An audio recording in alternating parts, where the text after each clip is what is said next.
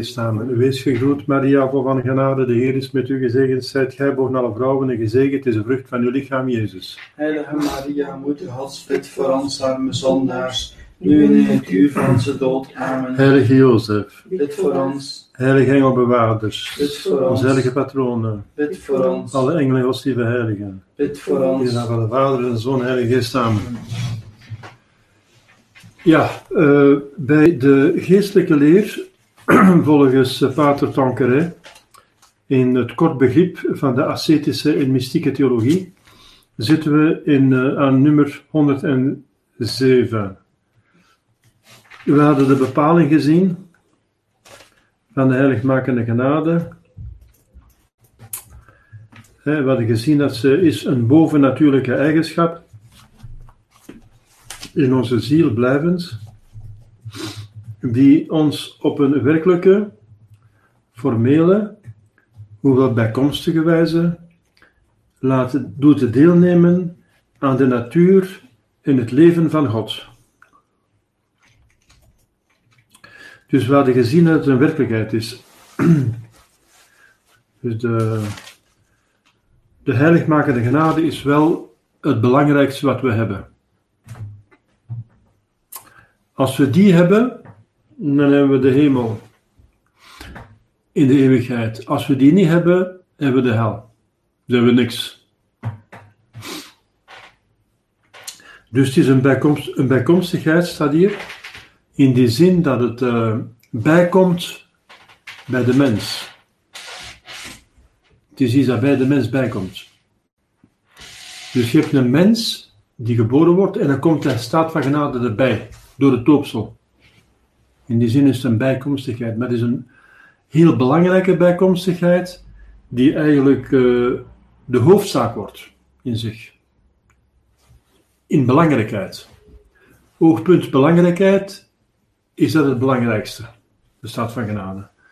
Want ook al mocht je bestaan, met ik weet niet wat, met allerlei talenten en al wat je kunt inbeelden, en geld en succes in een carrière en al wat je wilt. Maar je hebt de staat van genade niet en je sterft niet in staat van genade. Dan heb je niks. Dus het is een bijkomstigheid, is dat bij de menselijke, iets dat bij de menselijke natuur wordt toegevoegd door God, een genade, die zich installeert in uw ziel, een staat van vriendschap met God, maar die in belangrijkheid dus aan de top staat. Belangrijkste is. Deze eigenschap maakt ons, volgens de krachtige uitdrukking van de heilige Petrus,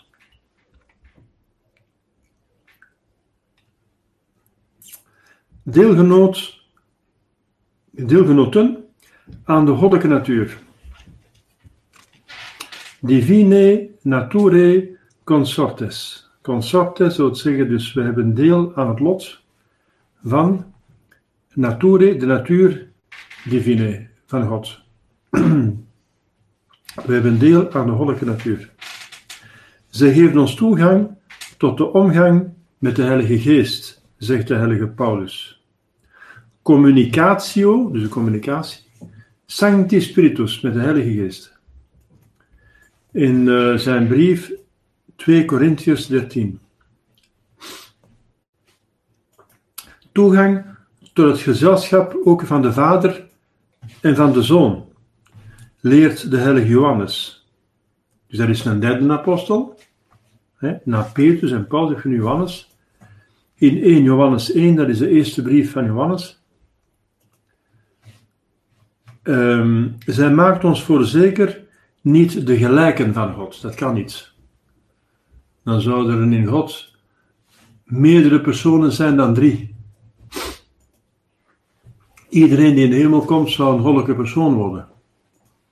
Dat kan niet, want God is essentieel drie personen en niet meer. Dus hij maakt ons voorzeker niet de gelijken van God, maar doet ons gelijken op God. Ziet je? Dus niet de gelijken, gelijkheid. Wij zijn niet God natuurlijk, zoals de Zoon God is, zoals de Vader, één is de God. Dat zijn wij niet. Maar wij worden daarin geïntroduceerd en ingeleid, uit goedheid, zoveel als het mogelijk is voor een schepsel. Wij krijgen zoveel van de godheid, uit goedheid, van die godheid die oneindig is, als dat het voor de godheid mogelijk is om ons dat te geven, dat wil zeggen, als dat het voor de menselijke natuur mogelijk is om die godheid te ontvangen. Omdat die goedheid oneindig is, gaat ze zo ver mogelijk. En waar houdt ze dus op? Wel aan de mogelijkheid van de menselijke natuur om God in zich op te nemen. En God gaat daar natuurlijk al ingrepen doen. In dit lichaam kunnen we dat niet. Dus hij gaat ons laten verrijzen in een verheerlijk lichaam dat in staat is de zalige godsaanschouwing te hebben. Dus we krijgen al een lichaam, ze zouden zeggen in moderne taal, upgraded. Upgraded. We krijgen dus een lichaam dat sterker wordt, dat meer in staat is als nu. Wij zijn in staat om in dit lichaam de genade te ontvangen, maar niet de glorie. Wij kunnen in dit lichaam God niet zien, want dan spatten we uit elkaar, bij wijze van spreken. Dit lichaam is te zwak om God te zien in de glorie. Dus om naar de hemel te gaan, om God te zien in de glorie, gaat God ons lichaam opwaarderen. Opwaarderen. Dus wij gaan allemaal sterven voor het einde van de wereld. Iedereen gaat verrijzen, dan worden we geoordeeld en dan krijgen we, als wij in staat van genade gestorven zijn, ziet je de belangrijkheid van de staat van genade, krijgen wij een opgewaardeerd lichaam, een glorievol lichaam, dat in staat is een ziel te bevatten dat God ziet, die God rechtstreeks ziet. Niet in geloof, maar door de zalige godsaanschouwing. Het geloof is een gave om van alles te weten over God, maar zonder het te begrijpen. De zalige godsaanschouwing is ook een gave van God, maar die stelt ons in staat om te zien, God te zien zoals hij is. En dat is natuurlijk veel sterker. Weet je? Wel, God gaat zo ver als dat hij kan geven aan een menselijke natuur. Want God kan oneindig ver gaan. Oneindig ver. God wordt door niks opgehouden. Omdat hij oneindig is in al zijn eigenschappen. Zijn almacht, dus zijn oneindige macht, die kan geweldig ver gaan. Dus omdat God goed is, oneindig goed, gaat hij ook oneindig ver. Maar hij wordt ergens opgehouden en de grens, de limieten van zijn gave, van zichzelf, aan de schepselen, dat is wat een schepsel kan ontvangen. Kan ontvangen. Weet je? Of wil ontvangen. En of, dat is hetzelfde, dus kan ontvangen en wil ontvangen. Want wij kunnen pas ontvangen als we willen ontvangen, want die verhouding in de hemel is een verhouding van liefde. Wij gaan deel hebben aan de heilige drievuldigheid. En die heilige drievuldigheid heeft een liefdesverhouding. Tussen de Vader en de Zoon is er een oneindige liefde. Eerst een oneindige kennis van elkaar. God kent God oneindig goed. En hij drukt die kennis uit, dat is de Zoon. En hij bemint die oneindige goedheid. En die goedheid wordt uitgedrukt, die liefde wordt uitgedrukt. En dat is de Heilige Geest. En wij gaan daaraan deel hebben. Dus wij gaan deel hebben aan de kennis van God en aan de liefde van God. Maar liefde veronderstelt dat dat van twee kanten komt. Van de Vader en de Zoon. Dus van God en van ons. Wij moeten daaraan beantwoorden. Dus in de mate dat wij daaraan beantwoorden, zullen wij in de heilige drievuldigheid terechtkomen. In die mate. Dat wij aan de liefde beantwoorden. En hier op aarde beantwoorden we dus aan de liefde. Dat is juist wat we hier op aarde te doen hebben. Op aarde moeten wij dus proberen zo goed mogelijk aan de liefde te beantwoorden. En zo komen wij in de heilige drievuldigheid terecht. En in die mate Want begrijpt, omdat God oneindig is, wil hij oneindig ver gaan, maar hij wordt opgehouden door de limieten, door de grenzen van wat een schepsel kan opnemen. En dat die opnamecapaciteit van de schepselen hangt ook af van hun vrije wil, namelijk van de liefde, de wederliefde. Omdat die opname in de heilige drievuldigheid een liefdesverhouding is. God is liefde. En dus die mate dat wij erin terechtkomen, is een mate van onze openstellen voor de liefde. En dat doen wij hier op aarde. Want de liefde die moet bewezen worden, dat moet een echte sterke liefde, dat moet een echte waarachtige liefde zijn. En als het alleen maar met woorden gaat, ja ik hou van u, ja, dan is er niet echt, echt waarachtig. Ze kan waarachtig zijn, maar ze is niet bewezen dat waarachtig is. Ze wordt pas bewezen waarachtig als daar daden achter staan. Bijvoorbeeld een martelaar, die heeft met zijn daden bewezen dat hij God bemint. Boven alles. Die heeft dat bewezen. En iemand die zijn plichten van staat vervult, tot het einde van zijn leven, gans zijn leven gedaan heeft wat hij moet doen, uit liefde tot God, die heeft dat ook bewezen. Ziet je? Dus, en als je die liefde bewijst, dan heb je wederliefde bewezen, en dat stelt God in staat om u in hem op te nemen. Dus zij maakt ons voorzeker niet de gelijken van God, want dat kan niet, want wij zijn schepselen en we kunnen nooit zo ver gaan dat we dus in God opgenomen worden als een vierde, vijfde, een andere persoon, maar wij worden godvormige wezens. Dat weten we al, in de Genesis staat er, laat ons de mens scheppen naar onze gelijkenis. Naar ons beeld en gelijkenis.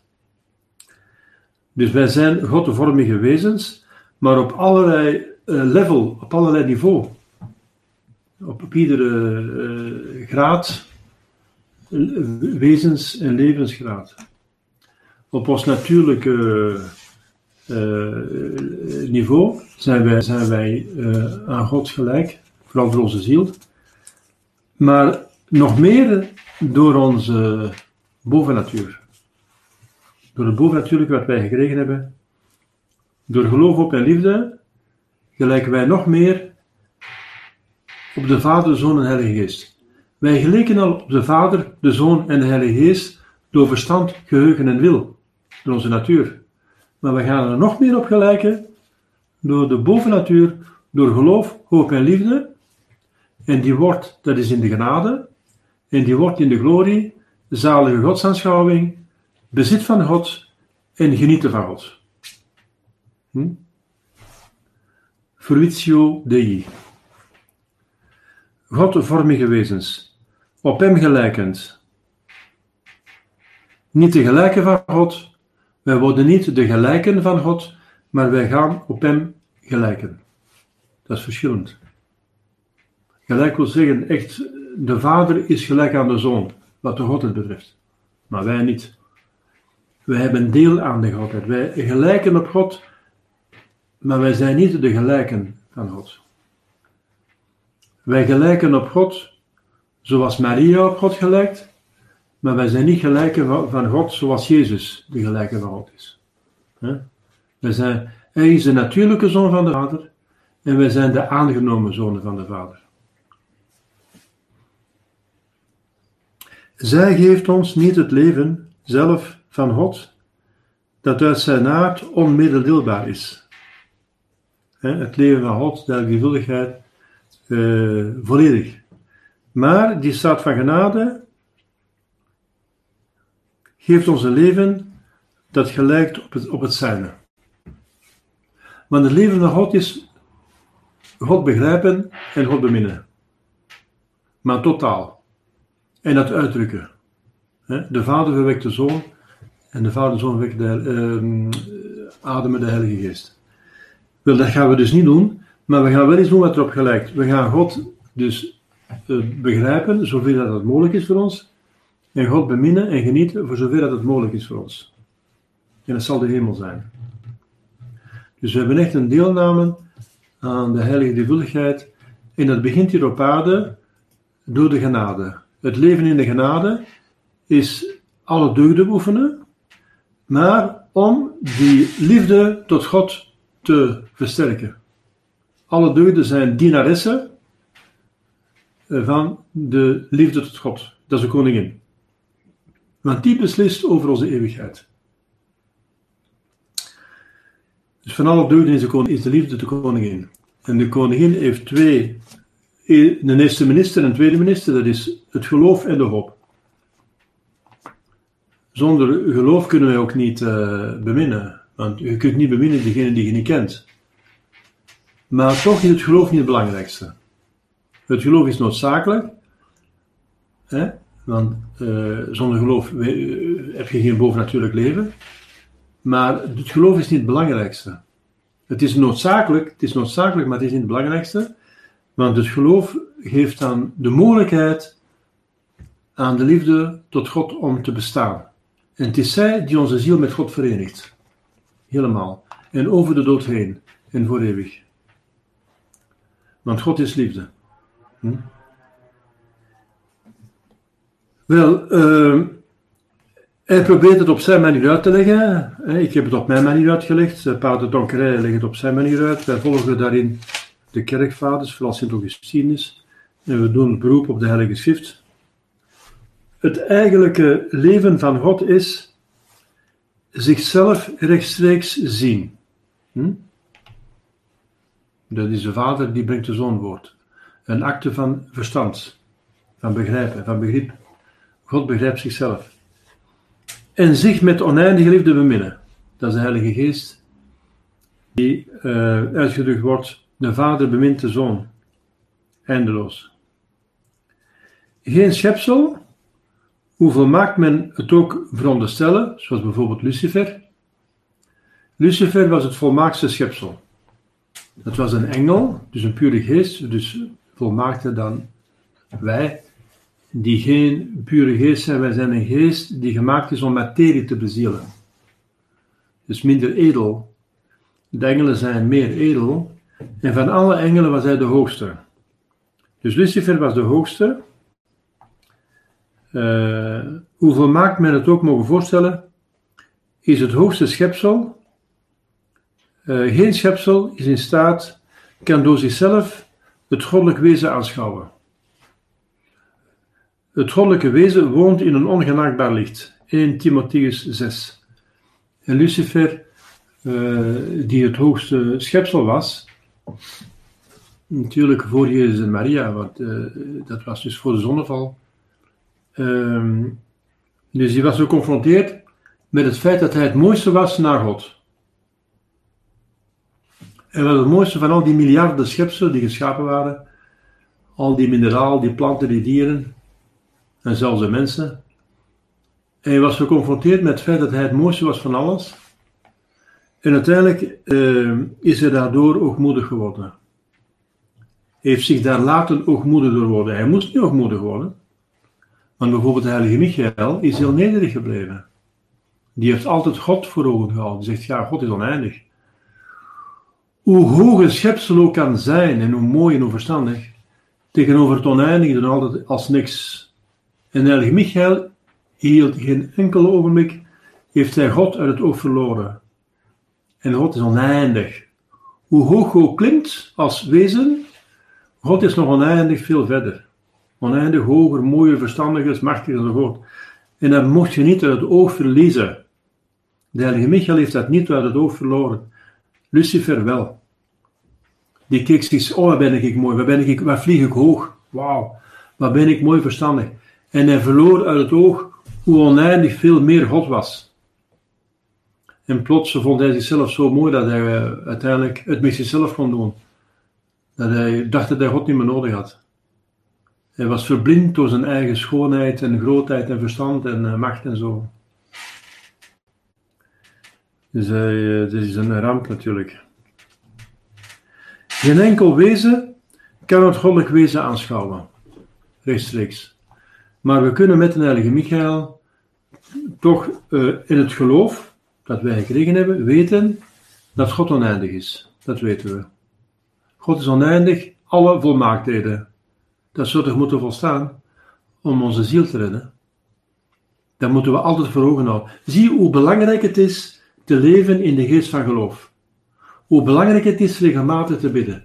Hoe belangrijk het is voortdurend in gebed te zijn, zoveel mogelijk. God te aanschouwen. Wanneer wij maar voor ogen houden.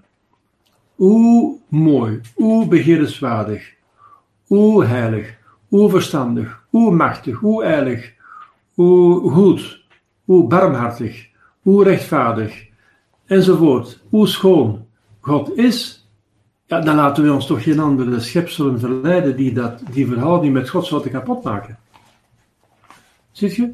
Dus de oerzonde van de duivel, van de Lucifer, is uiteindelijk van niet aan God te denken, maar aan zichzelf. Natuurlijk is hij een wonderlijk wezen. Het was het mooiste en het hoogste schepsel dat God geschapen heeft. En wat God schiep was goed. God schiep en het was goed. En van al wat goed was, was hij het hoogste en het beste. Hij was het beste van de schepsel, het hoogste, het edelste, het zuiverste, het verstandigste, het machtigste. Lucifer. Hij was het hoogste. Maar in vergelijking met oneindige nog zoals niks. Dus ik herhaal het. Dus de kiem, de wortel van de oerzonde, die van Lucifer, is dat je niet meer aan God denkt, maar aan jezelf. En dan zijt je verloren. Dan gaat de verkeerde kant op. Letterlijk. Letterlijk. De verkeerde kant op. We mogen nooit God uit het oog verliezen. Dan wat hij God echt is. God echt is. God is oneindig al wat beminnenswaardig is. En als je dat voor ogen houdt, hoe kun je dan verdorie die verhouding met de oneindig wezen kapot maken door een kortstondig genot met een schepsel dat beperkt is? Dat is toch onzin? Dat kun je alleen maar als je God vergeet. En alleen maar ermee bezig bent met wat voor je ogen is. Je ziet wat er voor je ogen is en je ziet niet meer God die verder staat, oneindig is, die ziet je niet meer, omdat je met je ogen een schepsel aan het bekijken bent. We zijn met dat schepsel bezig. En dat is de kiem, de wortel van de allereerste zonde, die van Lucifer. Dus niet aan God denken, maar aan jezelf. En natuurlijk, hij zelf was natuurlijk wel geweldig beminnens en eerenswaardig, want dat was het hoogste. Van alles wat er bestaat, was hij het mooiste. Dus hij is geweldig mooi geweest voor zijn zondeval. Nu is hem lelijk geworden. Maar je begrijpt dat. Maar tegenover God als niks. God is nog... En dat is juist de kreet van de heilige Michael. Maar wat zet jij toch bezig, manneke? Wat zet jij toch bezig? Wie is er als God? Quis ut Deus? Heb je dat nu uit het oog verloren? Wie God is? Zet jij nu in zwijm gevallen voor jezelf? En dat Lucifer geen antwoord op en hij was verslagen. En door die kreet wordt hij in de hel geworpen. Dus wij moeten daar ook mee oppassen.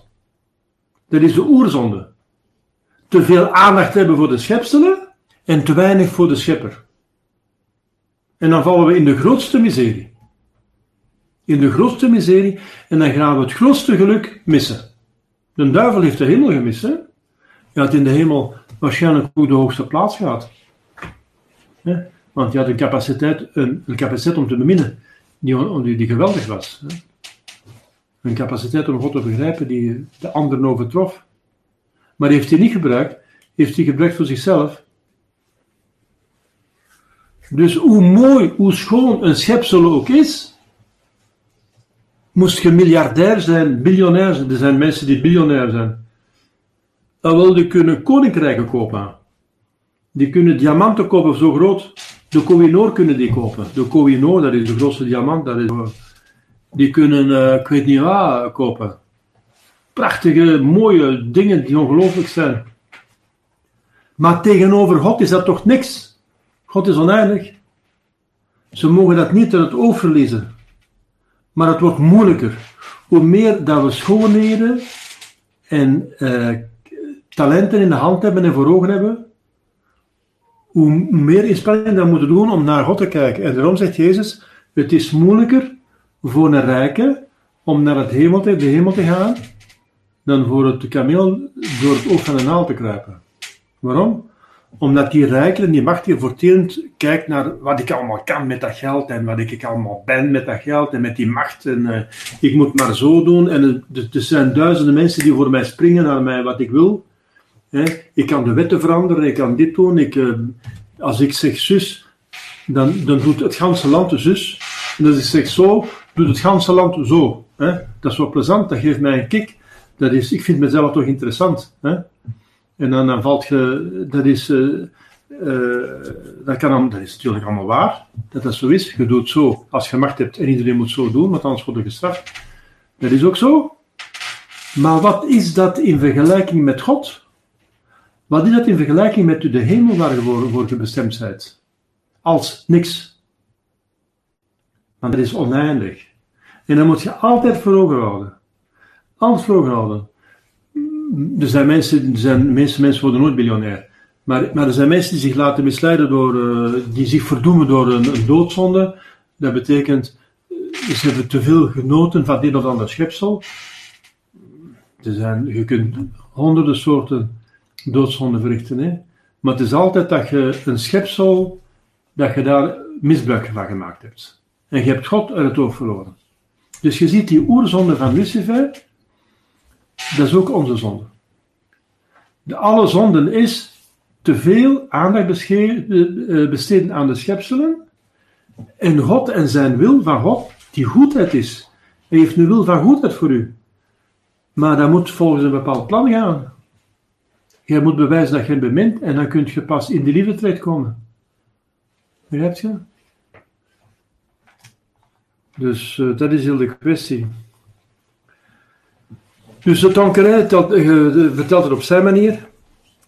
God evenwel, door een volstrekt onverdiend voorrecht, roept de mens tot de aanschouwing van het goddelijk wezen in de hemel.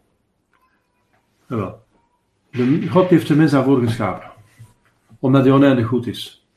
Moest God niet oneindig goed geweest zijn, had hij niet eens geschapen. Want dat was niet nodig. Schepselen zijn sowieso eindeloos minder dan wat hij is. Wat is God nu met het mindere? Hij is er niks mee met het mindere. Ook al zag hij dat het goed was, het is minder.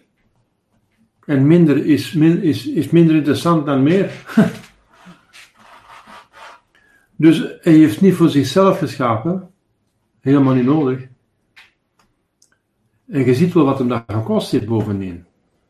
Zijn tweede persoon is mens moeten worden om verschrikkelijk te moeten lijden. Dus hij krijgt een hoop miserie over zich heen, bij wijze van spreken. Niet als God, want dat kan niet, maar als mens. Maar hij heeft dan toch de mensen geschapen uit oneindige goedheid. De enige eigenschap die kan uitleggen waarom er schepselen zijn, en niet alleen een schepper, dat is de goedheid.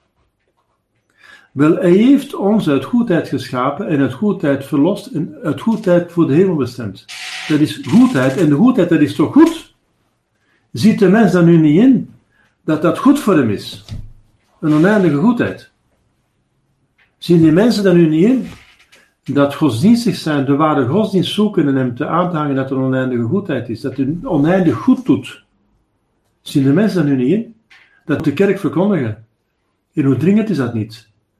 En hoe mooi is dat niet van de mensen oneindig goed te doen? Dat is toch mooi?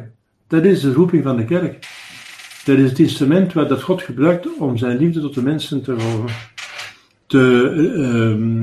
te doen toekomen. Aan de mensen te doen toekomen. Daar de mens onbekwaam is om uit zichzelf naar de hemel te gaan. Maar ja, maar het is een vergoddelijking. Een veroneindelijking. Oneindig worden zoals God. Deel hebben aan God. Onbekwaam is, verheft, verbreedt en versterkt hij zijn verstand, dus God, door het licht van de glorie. Het licht van de glorie, dat is die gave die we zullen krijgen als we naar de hemel gaan, om God te zien, God te aanschouwen, zoals men zegt. Het licht van de glorie. Want als we licht aansteken, dan zien we iets. en je steekt het licht aan en zien we. En wel, als God het licht in ons geeft, instort in ons verstand, zoals hij al in ons verstand het geloof heeft gestort. Het geloof is ook een gave. En die wordt ook in ons verstand gestort. En wel, in dezelfde verstand gaat God het licht een andere gave storten. Namelijk die niet ons in staat maakt om hier op aarde te leven volgens zijn wil, maar die ons in staat maakt om in de hemel God te zien zoals hij zichzelf ziet, of hij voor zover dat het mogelijk is. Het licht van de glorie. Het licht van de glorie. Dat is een buitengewone gave van God. Dat is de gave bij uitstek van de heilige. En het verstand dat God ziet, zuigt de wil naar die goedheid die het verstand ziet. Want het verstand verlicht de wil. Ligt de wil in wat goed en slecht is. En verstandskijk is, dat is interessant. Wil je dat niet? Je kunt niet willen wat je niet kent. Dus de wil volgt het verstand. En als het verstand het licht van de glorie krijgt, die wil, die ziet dat oneindige goed, die gaat daarin op. Onmiddellijk. En totaal. Die gaat daarvan genieten. Dat is de hemel. Dan zegt de heilige Johannes, wij zullen gelijkvormig zijn aan God. Gelijkvormig. Niet gelijk aan God, maar gelijkvormig. Omdat wij hem zullen zien gelijk hij is. Gelijk hij is. 1 Johannes 2. Wij zullen zien, voegt heilige Paulus erbij, niet meer als in een spiegel, maar in een tijd van de Romeinen waren die spiegels niet zoals nu. Hè? Die spiegels in de tijd van de Romeinen waren metalen platen. Dat was metaal. Dat was opgepoetst, blinkend gemaakt en dan zo glad mogelijk. Maar je zag daar min of meer je gelaat in. Dus dat is niet zoals nu. Nu is dat glas en kwik. Hè? Dat is glas en kwik en dan zit je veel beter je eigen. Maar die spiegels van die Romein, dat was min of meer zo, vaag. Hè? En dan zegt hij, we zullen zien als in een spiegel, maar een Romeinse spiegel. Hè? Je kunt zeggen, dus een spiegel zoals in de badkamer, nadat je een douche gepakt hebt, die hangt ook vol waas. Die hangt vol waas van de waterdamp. En dan zit je dat niet goed, je ziet niet goed, je ziet er wel iets, maar niet veel. Hè? Dus wij zullen zien als in een spiegel, ik voeg erbij een Romeinse spiegel, want dat is geschreven in een tijd van de Romeinen, hè? In de eerste eeuw na Christus. Want als je zegt, de spiegel nu, ja, dan zie ik mijn eigen nog perfect. Ja, maar dat is niet de bedoeling. Dat is niet de bedoeling. Dus wij zien ons als in een spiegel, een Romeinse spiegel, hè? Dat is in de schepselen. De schepselen zijn de spiegels van God, dus zijn geschapen naar het beeld van God, en ook door de informatie dat het geloof geeft. Hè? Het geloof geeft ons toch de informatie dat God drievuldig is en zo. Wij weten toch veel meer dan dat we in de schepselen kunnen zien van God.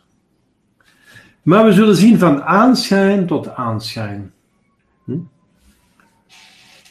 Zonder schaduw, in volle, schitterende klaarheid. 1 Corinthians 13. Daardoor zullen wij, alhoewel op een eindige wijze, niet zoals God op een oneindige wijze, dat kan niet. Hè? Wij kunnen niet God worden helemaal, zoals dat is niet mogelijk. Daarom zullen wij deelnemen aan het eigen leven van God. En we hebben al gezien wat dat is, het leven van God. Dat is Vader, de activiteit van de Vader, de activiteit van de Zoon en de activiteit van de Heilige Geest. Dat leven van God is een leven van een geest en dat is begrijpen en willen en dat we daaruit uit te drukken. En geluk vinden in die kennis en in die liefde. Daar ze geluk in vinden. In die kennis, die volledige kennis van de waarheid en ook in enige bezitten van de goedheid. Omdat we hem zullen kennen op de wijze waarop hij zichzelf kent en wij hem zullen beminnen gelijk hij zichzelf bemint. Dus wij zullen deel hebben aan de Zoon en de Heilige Geest.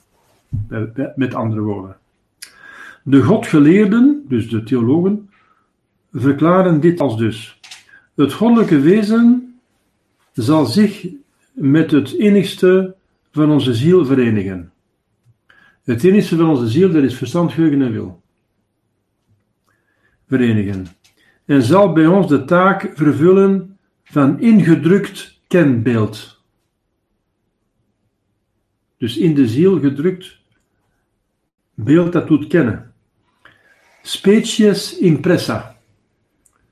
Om ons in staat te stellen, dus ingedrukt kenbeeld, in staat te stellen het wezen, dus het wezen, het met de hoofdletter, goddelijk wezen te zien, zonder geschapen hulpmiddel, zonder enig beeld, geschapen beeld. Ja.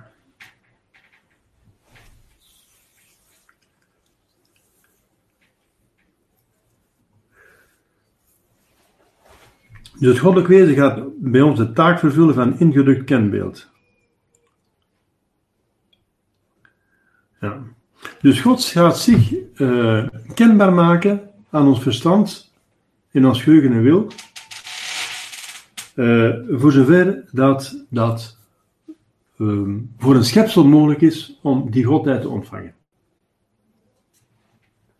Dus dat is geweldig, hè? Dus God zal hier rechtstreeks met ons verenigen, met ons verstand, geheugen en wil. Maar de beperktheid van die kennis en die liefde is van onze kant. Want wij blijven mensen. Ons verstand blijft beperkt. En onze wil blijft beperkt. Dus ook al is dat met God rechtstreeks verenigd. God is oneindig. Maar wij zijn eindig. En als je het oneindige met het eindige vermenigvuldigt. Of verbindt. Wordt het oneindige eigenlijk... komt het niet helemaal in het eindige, want het eindige kan het oneindige niet bevatten. Maar het oneindige is er wel mee verenigd, hè? Ziet je? Voilà. Dus je moet dat zelf maar proberen voor te stellen, voor zover dat je dat kunt voorstellen. Dat is natuurlijk veel meer dan het geloof, hè? Het geloof is een schepsel dat ons in staat stelt ons met God te verenigen, ons verstand met God te verenigen.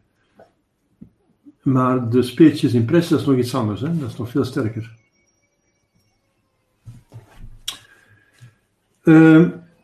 Dus we gaan hier even stoppen. Dat is nummer 109.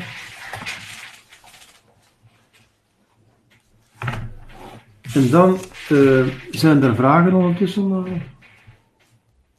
Hier ook niet. Kijk, als er niet onmiddellijk vragen zijn, dan zal het niet erg zijn.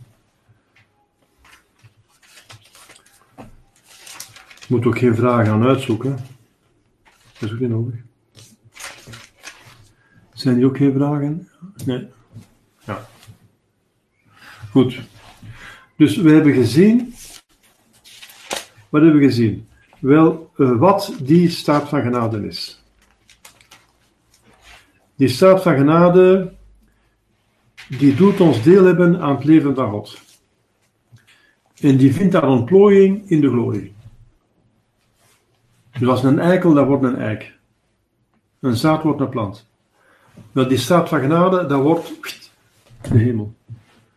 Dus dat is de belangrijkheid van die staat van genade. Dat is hetgeen dat we gezien hebben. Dus als daar geen vragen over zijn, dan... Je moet daar natuurlijk even over mediteren, ik begrijp dat moet een beetje doordringen. Dat is niet op 1, 2, 3 allemaal dat zijn zeer diepe en mooie waarheden waar we moeten over even bij stilstaan, hè. Dus geef u de tijd om dat nu te laten doordringen. Denk daarover als je mediteert. Denk aan de hemel. Denk aan de staat van genade. En je zult gemotiveerd zijn om nooit meer te zondigen. En je zult gemotiveerd zijn om heilig te worden, hè? Want de hemel is de moeite waard, blijkbaar, hè? Hoe meer dat je over de hemel mediteert, hoe meer dat je begrijpt dat het de moeite waard is, en alle moeite waard. Niet alleen de moeite, maar alle moeite. Zoals Jezus zelf zegt, bemin God met al uw krachten. Met heel uw met al uw krachten. Maar dat is niet meer als normaal. Als we weten waar het over gaat, dan gaat dat vanzelf. Als wij beseffen wat de hemel is, dan is het normaal dat we God met al, dan gaan we dat uit onszelf doen, God met al onze krachten beminnen. Omdat hij God ook tot het uiterste gaat, gaan wij toch ook tot het uiterste. Want de wederliefde zoekt naar gelijkheid. Dat is ook een eigenschap van de liefde. Als iemand zich bemind weet, en hij weet zich in dit geval oneindig bemind, als iemand zich bemind weet, gaat hij, als hij een beetje hart in zijn lijf heeft, of in zijn ziel, beter gezegd, dan gaat hij toch die liefde, het is een wet van de liefde, dat de liefde naar gelijkheid streeft. Hè? De liefde probeert terug te geven hetgeen dat ze ontvangen heeft. Probeert te beantwoorden. En met dezelfde maat. Als jij overweldigend bemind wordt en je hart wordt daardoor getroffen, probeert jij ook op dezelfde mate terug te beminnen. Dat is normaal, dat is een wet van de liefde. En daarom zegt Jezus dat het normaal is dat we God beminnen met al onze krachten. Waarom? Omdat God ons oneindig bemint. Dat is toch evident? De liefde zoekt naar de gelijkheid. Dat is een eigenschap van de liefde. Moet je niet vergeten. Wel, we waren gekomen aan de vereisten van degene die bidt. De vereisten. De nederigheid, het vertrouwen. Ik bedoel in het praktisch gedeelte. Hè? Even een woord te zeggen over het praktisch gedeelte. Dan het vertrouwen. Bidden met vertrouwen. Want God is barmhartigheid. God is barmhartig, dus we weten dat hij ons wil verhoren. En dan het tweede element bij een goed gebed. Staat hier in die handleiding. Het, dus nummer 653b. Het is waar. Soms schijnt de goede God geen acht te slaan op ons roepen. Schijnen, maar dat is pedagogiek. Dat is doen alsof, om de mens iets goeds bij te leren, om hem hoger op te helpen. Soms schijnt, er staat wel niet iets, maar schijnt, de goede God geen acht te slaan op ons gebed. Maar dan wil hij ons vertrouwen standvastig zien. Dus hij wil ons meer doen verdienen. Want de liefde moet beantwoord worden en bewezen worden. Dus hij geeft ons de gelegenheid om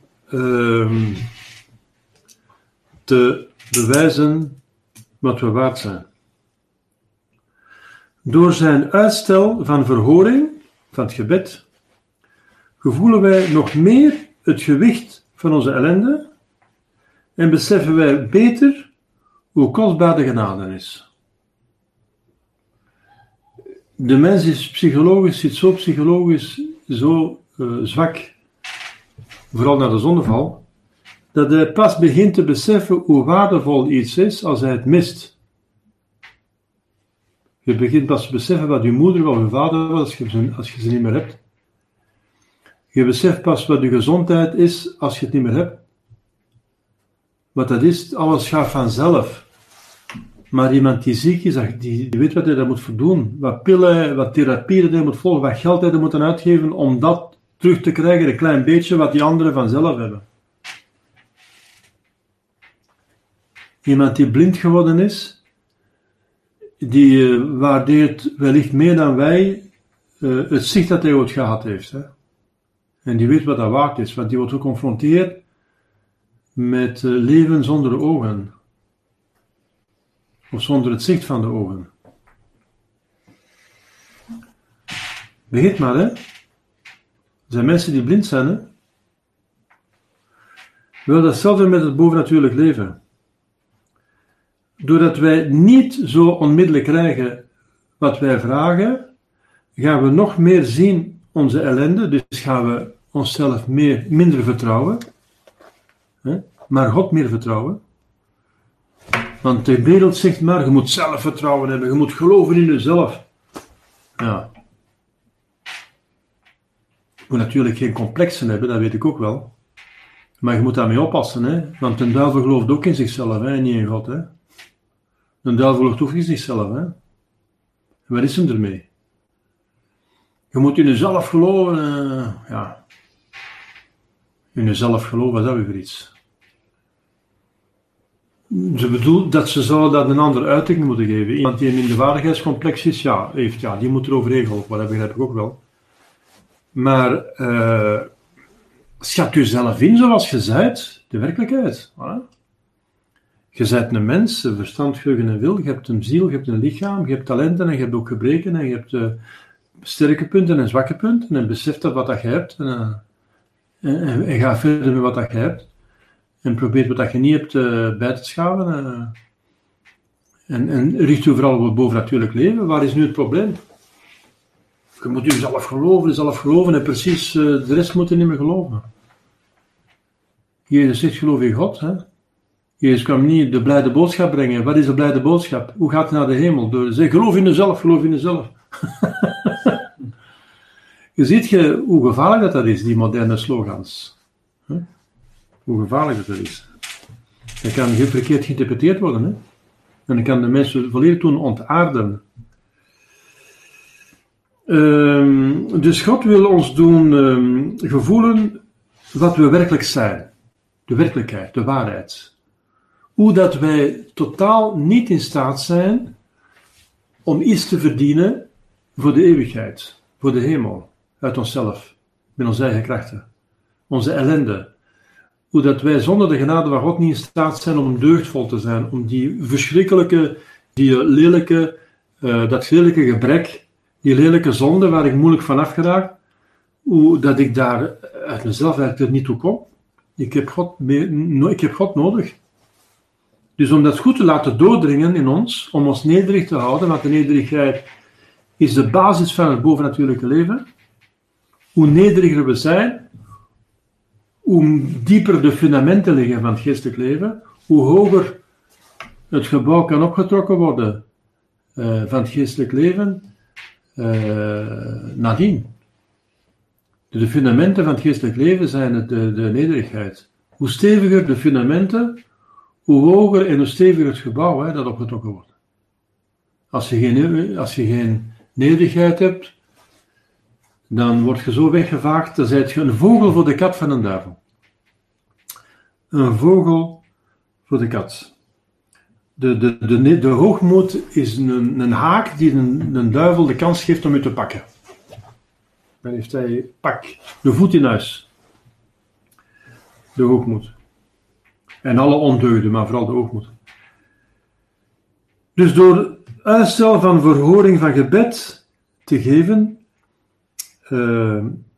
God, laat u ons gevoelen nog meer het gewicht van onze ellende, van de zonde, de zondigheid, van de zondeval van Adam en Eva, waar wij deel aan hebben, van onze eigen zonde, van de zondige wereld die ons misleidt, van de duivel, de slechtigheid van een duivel en de kracht van een duivel, die daar nog een schepje bovenop doet.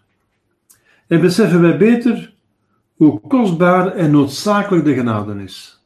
Dus dat we echt moeten bidden. Zoals Alphonsus zegt, de heilige Alphonsus van Liguori, die veel bidt wordt zeker zalig, die nooit bidt of niet bidt, die gaat zeker verloren. Huh? Dus het gebed is de genade bekomen. Huh? We moeten zien dat we baden in de genade. Dat we vol van genade... Allee, zoals Maria, zoveel mogelijk. Maria was vol van genade en zie hoe heilig ze geworden is.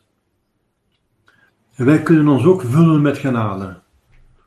Door geestelijk te leven. Door onze wil af te wenden van alle onregelmatige gehechtheid van de schepselen.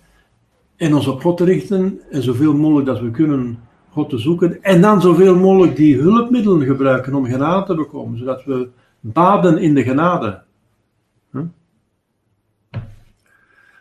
Door het gebed, maar door de sacramenten en sacramentalen te gebruiken. En dan kunnen we ook de anderen redden.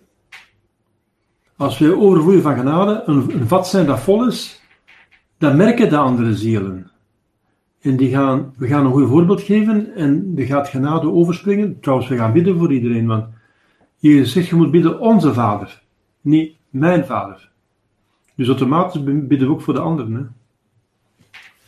Wanneer Hij, doof, dus God, doof schijnt te zijn voor ons smeken, dus dat doet Hem alsof, hè. Het doet soms alsof, om ons juist hoger op te helpen. Wanneer Hij doof schijnt te zijn voor ons smeken, toont het voorbeeld van de Canaanese vrouw in het evangelie, dat Hij ook dan verlangt dat wij Hem een zacht geweld aandoen. Jezus wist wat in die vrouw haar hart was.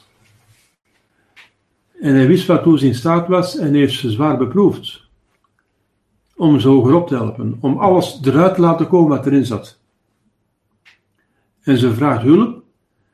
En Hij zegt aan die Canaanese vrouw die geen Jodin was. Het is niet goed dat we het brood van de kindjes aan de honden geven. Dus Hij gaat zeggen dat ze een hond is. Dat is toch een vernedering. De Joden zijn dan de kinderen. En dan de heidenen zijn de honden. Dat is toch sterk, hè? Dat staat in het evangelie. Jezus heeft dat gezegd, hè? Het is niet goed dat het brood dat voor de kinderen bestemd is, wat aan de honden geven. Dat is ook zo. We gaan het brood van de kinderen niet aan de honden geven. Dat toont de schoonheid van de roeping van de Joden. Het was het uitverkoren volk, waar God zoveel aandacht aan besteed heeft. Waar Hij profeten naartoe gezonden heeft. Hij heeft openbaring gegeven aan Mozes, het 10 geboden. Hij heeft een ganse liturgie aan hen gegeven, het Oude Testament. Liturgie van het Oude Testament. Ze hebben patriarchen gehad, ze hebben wonderen gehad, ze hebben heiligen gehad. Dus het waren de lievelingen van God, omdat daaruit de verlosser moest komen, die dan voor alle mensen kwam, van goede wil. Maar Hij noemt de andere volken honden. Waarom? Omdat die leven als honden. Dat zijn natuurlijk geen honden, ze hebben onsterfelijke ziel, maar ze leven als honden. En een hond, je kunt zeggen, ja, maar een hond is toch goed? Een hond is trouw. Ja, maar in dit verband wordt de hond gebruikt in zijn negatieve eigenschappen. Namelijk, een hond, Sint Paulus zegt ook, een hond keert terug naar zijn eigen braaksel. Hè? Dus als een hond braakt, is hij in staat om dat terug op te eten. Dus Sint Paulus gebruikt dat als een beeld van... een geloofsafvallige. Hij is teruggekeerd naar zijn eigen braaksel. Dus hij heeft eerst de zonde uitgebraakt. En als hij geloofsafvallig is, dan keert hij terug naar zijn braaksel en gaat het terug opnemen. Dus in die zin is een hond dus... En een hond kan ook laf zijn, dus hij blaft. Maar als je een stok hebt, kun je hij niet raken, maar hij probeert dan rond u te gaan. En dan valt u langs achter. Als een hond vijandig is, dan valt u langs achter aan, hè. Enzovoort, hè. Dus, dus alles heeft, dus een hond, dus zoals ieder schepsel heeft zijn voor- en zijn nadelen. Hildegarde gaat zeggen dat de duivel de hond verafschuwt. Waarom? Omdat de hond trouw is. En een hond gaat helemaal op in de meester en de duivel verafschuwt dat. De duivel houdt dat meer van katten, die een kattenkop hebben, hè, die liever hun eigen goesting doen. Dus dat zegt de heilige Hildegarde. Dus een hond heeft dus een positieve kant, maar ook een zwakke kant. Ja. Dus de Canaanese vrouw. En dan gaat ze zeggen, ja, zegt die Canaanese vrouw, maar de hondjes, die krijgen toch ook de brokken die van tafel vallen, daar mogen ze toch opeten. Dus die vrouw die vernedert zich helemaal.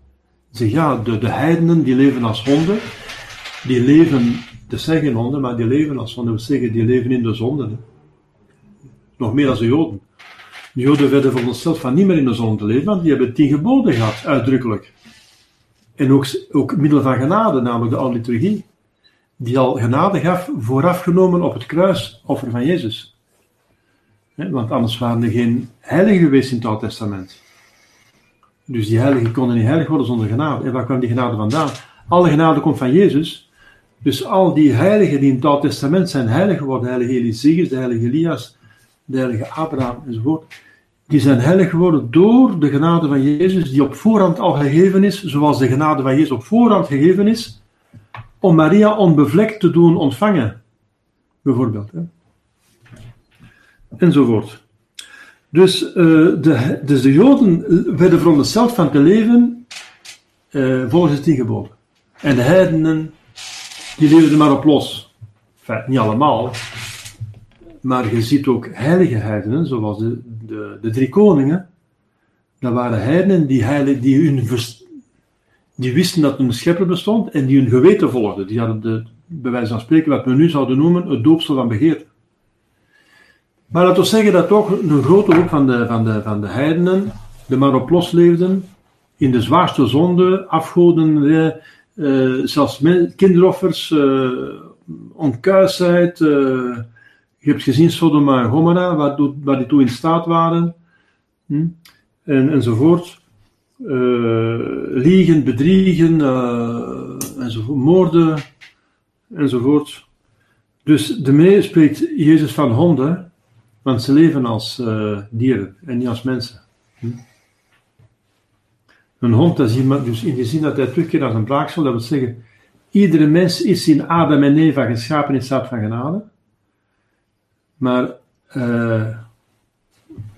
Adam is gezondigd en die heidenen zijn hem daarin gevolgd, dus het braaksel, ze eet mijn eigen het braaksel op dat ze uitgespuwd hebben, dus vuil. Een hond kan vuil zijn, want hij ligt ook erg overal aan en zo. Ik zal niet in detail treden, maar in ieder geval, dus dat is om Jezus even neemt het op geestelijk gebied. Natuurlijk zijn die mensen geen honden, maar ze leven als honden. Dat betekent, ze leven als zondaars. Kortom. Tegenwoordig moet je een uitleg geven, want de mensen zijn heel gevoelig geworden. Het minste dat je iets zegt, dat je mensen schijnbaar beledigt, dan is het politiek niet correct niet meer. Hè? Dus, maar ja, dus Jezus is blijkbaar niet politiek correct. En hij zegt dus, hij vergelijkt ze met een hond, zegt de honden, en zij begrijpt waarover het gaat. Maar hij zegt die honden, die naar dat brood verlangen, dat betekent dat zijn die honden die toch ergens naar God streven, die proberen uit de zon te geraken, die staan te wachten totdat een kruimeltje van de tafel valt. En die hebben toch recht als dat kruimeltje van de tafel valt, om dat op te eten. En dat is toch die vernedert zichzelf. En dat en Jezus wist dat ze daartoe in staat was, anders was hij zo ver niet gegaan. En ze zegt, en dan wordt ze beloond. En Jezus geeft wat ze vraagt. En hij zegt, zo'n groot geloof, of zo'n grote nederigheid heb ik zelden in Israël gevonden. Dus dan wordt ze de hemel in geprezen. Hè? Ziet je, zo werkt God. Hè? Zo werkt Jezus. Dus hij vernedert u, om u de kans te geven, om nadien des te hoog te verheerlijken. Hè? Hij stelt u op de proef, om nadien des te beter beloond te worden. De Canaanese komt Jezus vragen haar dochter door de duivel gekweld te genezen. En dan de meeste antwoordt niet. Dan richt zij zich tot de leerlingen en valt ze lastig door haar roepen. Zodat deze hem vragen haar te helpen. Dus zegt, die vrouw valt ons lastig, kunt u ze niet helpen? Ze dringt aan. Dat is toch mooi, dit is een vrouw die van haar dochter houdt en die gelooft dat Jezus het kan. Dat is mooi, zo'n vrouw die in het goede standvastig is. Hè? Doch hij antwoordt dat hij niet gezonden is dan tot de kinderen van Israël. Dat is waar, hij moest eerst naar de Joden gaan, want de Joden waren voorbereid om de Messias te verwekken en te ontvangen. Dat was juist een uitverkiezing. De uitverkiezing van het uitverkoren volk bestond hierin dat zij de Messias zouden voorbrengen en zouden ontvangen en met hem zouden regeren. En dat is ook zo. Maria, Jodin, heeft Jezus voortgebracht en de apostelen, Joden, zouden met hem regeren. Het is ook zo gegaan. Alleen het probleem is dat de meerderheid van de Joden 2 miljoen hem verworpen hebben en maar 8000 uiteindelijk bekeerd zijn. Dat is een ander probleem. Dus dat is weer de verantwoordelijkheid van de Joden, die ondanks zoveel genade en zoveel liefde en zoveel gaven, nog Jezus verworpen hebben. Dat is het mysterie van het ongeloof, van de zonde. Zonder ontmoedigd te zijn, knielt de vrouw voor hem neer en zegt, Heer, help mij. Jezus geeft haar een schijnbaar hard antwoord. Het is niet goed het brood van de kinderen te nemen en het voor de hondjes te werpen. Het is waar, zegt zij. Het is waar, zegt zij. Maar de hondjes eten toch van de kruimels die van de tafel van hun meesters vallen? Overwonnen door een vertrouwen zo standvastig en zo nederig, schenkt Jezus tenslotte de gevraagde gunst en geneest op hetzelfde ogenblik haar dochter. Wil men een overtuigender bewijs van de waarheid dat met een volhardend nederig vertrouwen de verhoring zeker is? Dus Jezus had daar zeker onmiddellijk kunnen verhoren, zoals hij bij anderen gedaan heeft. Want die melaatsen die roepen, hey, David, zo van David, help ons. En hij keert zich om en hij geneest ze. Of hij zegt, ga je daar wassen en dan worden ze genezen. Zonder meer. Maar hier wacht hij met de verhoring, omdat ze beter kan. Ze kan beter. En hij wil die deugden die erin zitten, tot uiting laten komen. Namelijk dat vertrouwen dat die vrouw heeft, en die nederigheid die ze heeft. Die wil hij de kans geven om te manifesteren. En dan heeft ze meer verdiensten. Als God iets doet, dan is het beter voor ons. En daarom verhoort hij niet onmiddellijk altijd alle gebeden die wij vragen. Maar laat hij ons soms... Hermanneke Wijns is gekend. Na de oorlog zocht zijn vader werk. En dat kind, dat was ongeveer 12 jaar, dat heeft novene gedaan voor zijn vader. Nou, het was een kind dat zijn best deed.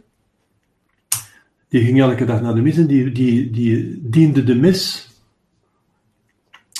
En dat was een kind dat was lid van de Eucharistische kruistocht. Dus dat was een kindje, dat kind dat heilig leed uiteindelijk. Hè? De Eucharistische kruistocht van Prinses Poppen. En dat kind dat eigenlijk heilig gestorven is, een paar jaar nadien, door een ongeval gestorven. En op zijn graf liggen er honderden, zo niet duizenden, ex-foto's, dat wil zeggen dus platen met bedankingen, voor verhoorde gebeden. Dus dat is zeker en vast een heilig in de hemel, want hij heeft mirakelen bekomen voor mensen.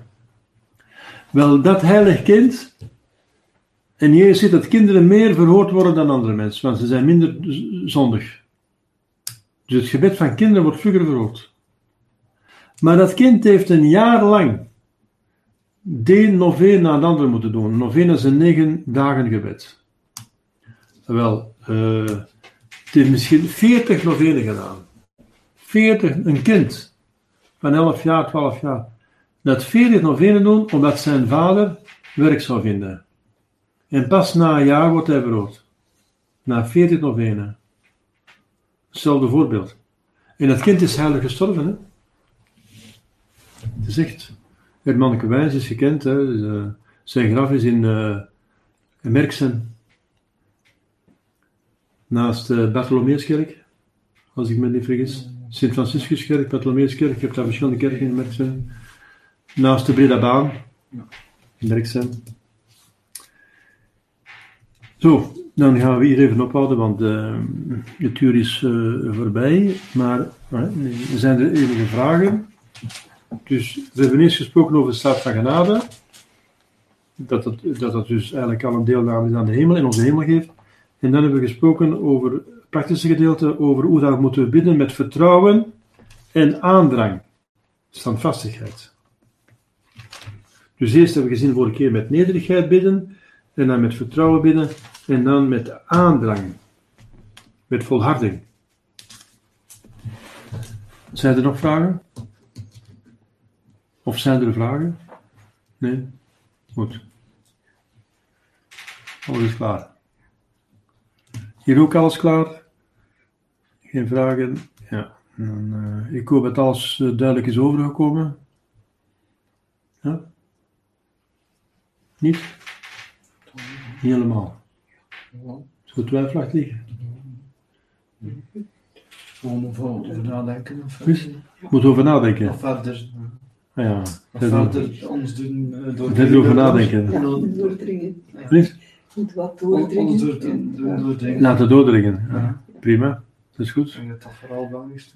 Vooral dat is. Ja. Laten doordringen. Ja, als je dan nog vragen hebt, kun je ze ook de volgende keer stellen natuurlijk. Hè. Je kunt de volgende keer ook vragen stellen. Hè. Het zijn geen dingen die tegenstrijdig zijn met andere dingen, of die vragen oproepen, denk ik. Het is gewoon... Ja. Het zijn geen dingen die vragen oproepen? Ja, oké. Okay. Niet echt dan. Oké, het is goed. Zoveel te beter. Dat is goed. Goed, dan gaan we hiermee stoppen. Dan gaan we bidden. Hier zijn ook geen vragen. Ah ja, hier is nog iemand aan het typen, zie ik. Ja.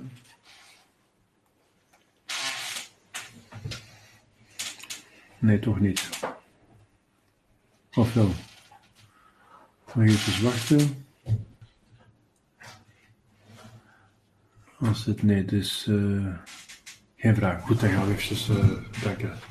In de naam van de Vader en de Zoon en de Heilige Geest. Amen.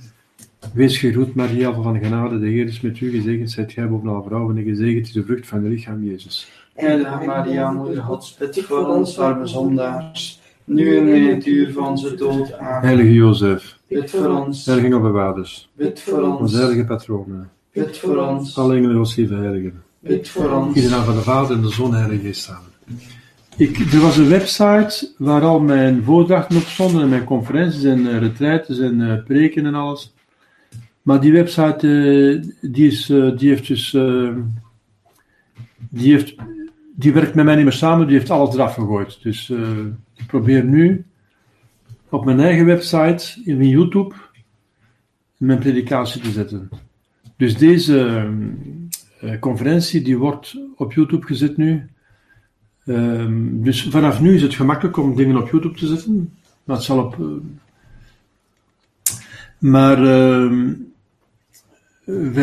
wij moeten zien dat wij die 650 of 700, ik weet niet hoeveel, woordachten die ik al heb, en lessen en preken en alles, hoe dat we die op internet zullen krijgen. Dus als iemand zich daartoe geroepen voelt, dan mogen ze dat doen, maar ik heb daar eigenlijk niet veel tijd voor. Als priester, ik moet de missen doen, ik heb mijn brevier, een meditatie, ik heb mijn rozenootje, ik heb ik moet de heilige schrift lezen, geestelijke lezing doen, theologie, en dan mijn correspondentie beantwoorden, mensen die mij vragen stellen, ik heb apostolaat. Morgen hebben we bijvoorbeeld een doopsel te doen. Ik ga juffrouw Emma Gawlik dopen morgen in Belleuil. En dus je ziet, en dat is een ceremonie van de ganse namiddag. Hè? Je moet er naartoe rijden, een uur voorbereiden, een uur doen, een uur gedaan. Daarna moet nog de mis gebeuren. En dan, je bent de ganse dag bezig ermee. Hè?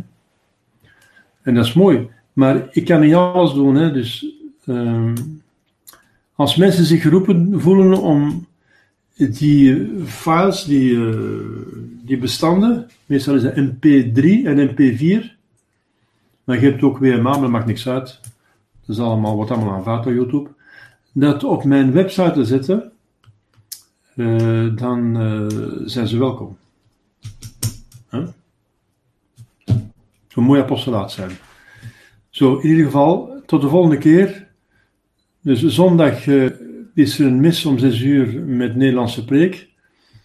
En volgende week, als God belieft, is er vrijdag dan weer wijsbegeerte. De psychologische wijsbegeerte of de wijsgerige psychologie.